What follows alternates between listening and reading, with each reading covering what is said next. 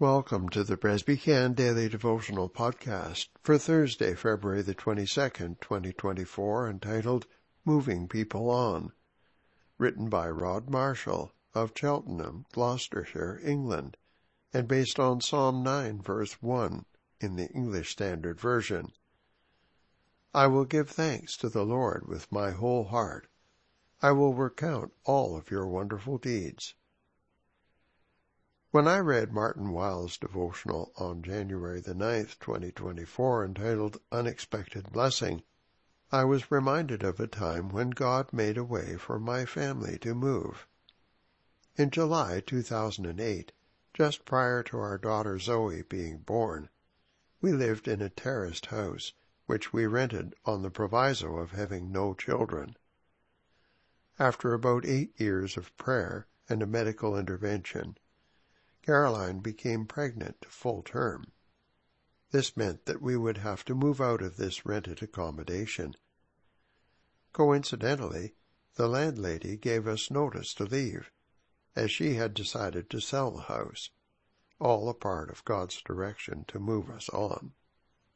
I tried to buy a house that we could afford somewhere outside of town, but to no avail, because this was not God's intention.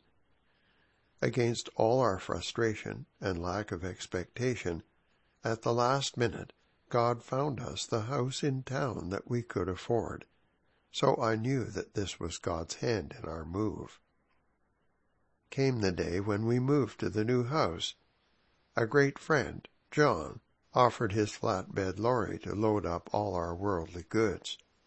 One big problem was that the house was situated by the crossroads of a major traffic through route.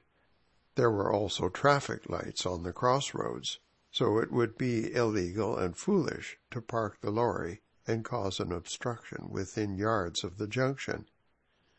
With Caroline heavily pregnant, I prayed, how can this be achieved? Unbeknownst to us, God had the answer in hand.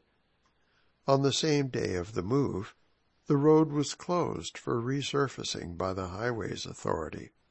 John arrived to find that he could reverse and park the lorry right beside the house before they started resurfacing the road on our side.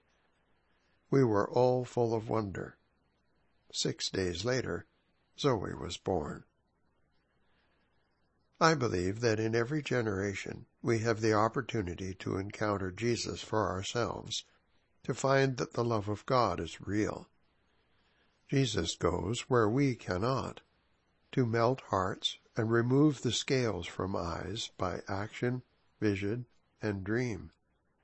God is always waiting to encourage us to follow Him day by day, sadly, though often unseen and unrecognized when his action becomes more obvious, God is giving us the opportunity through our personal witness to encourage, to challenge, and to show and tell of how his love for us has influenced our lives for the good, whether in physical, mental, or spiritual ways. Let us pray. Lord, Forgive us when we do not recognize that you are always interested in our lives to heal, restore, and promote the good. Use our testimony of your interventions for the advancement of your kingdom. We give you all the glory in Jesus' name. Amen.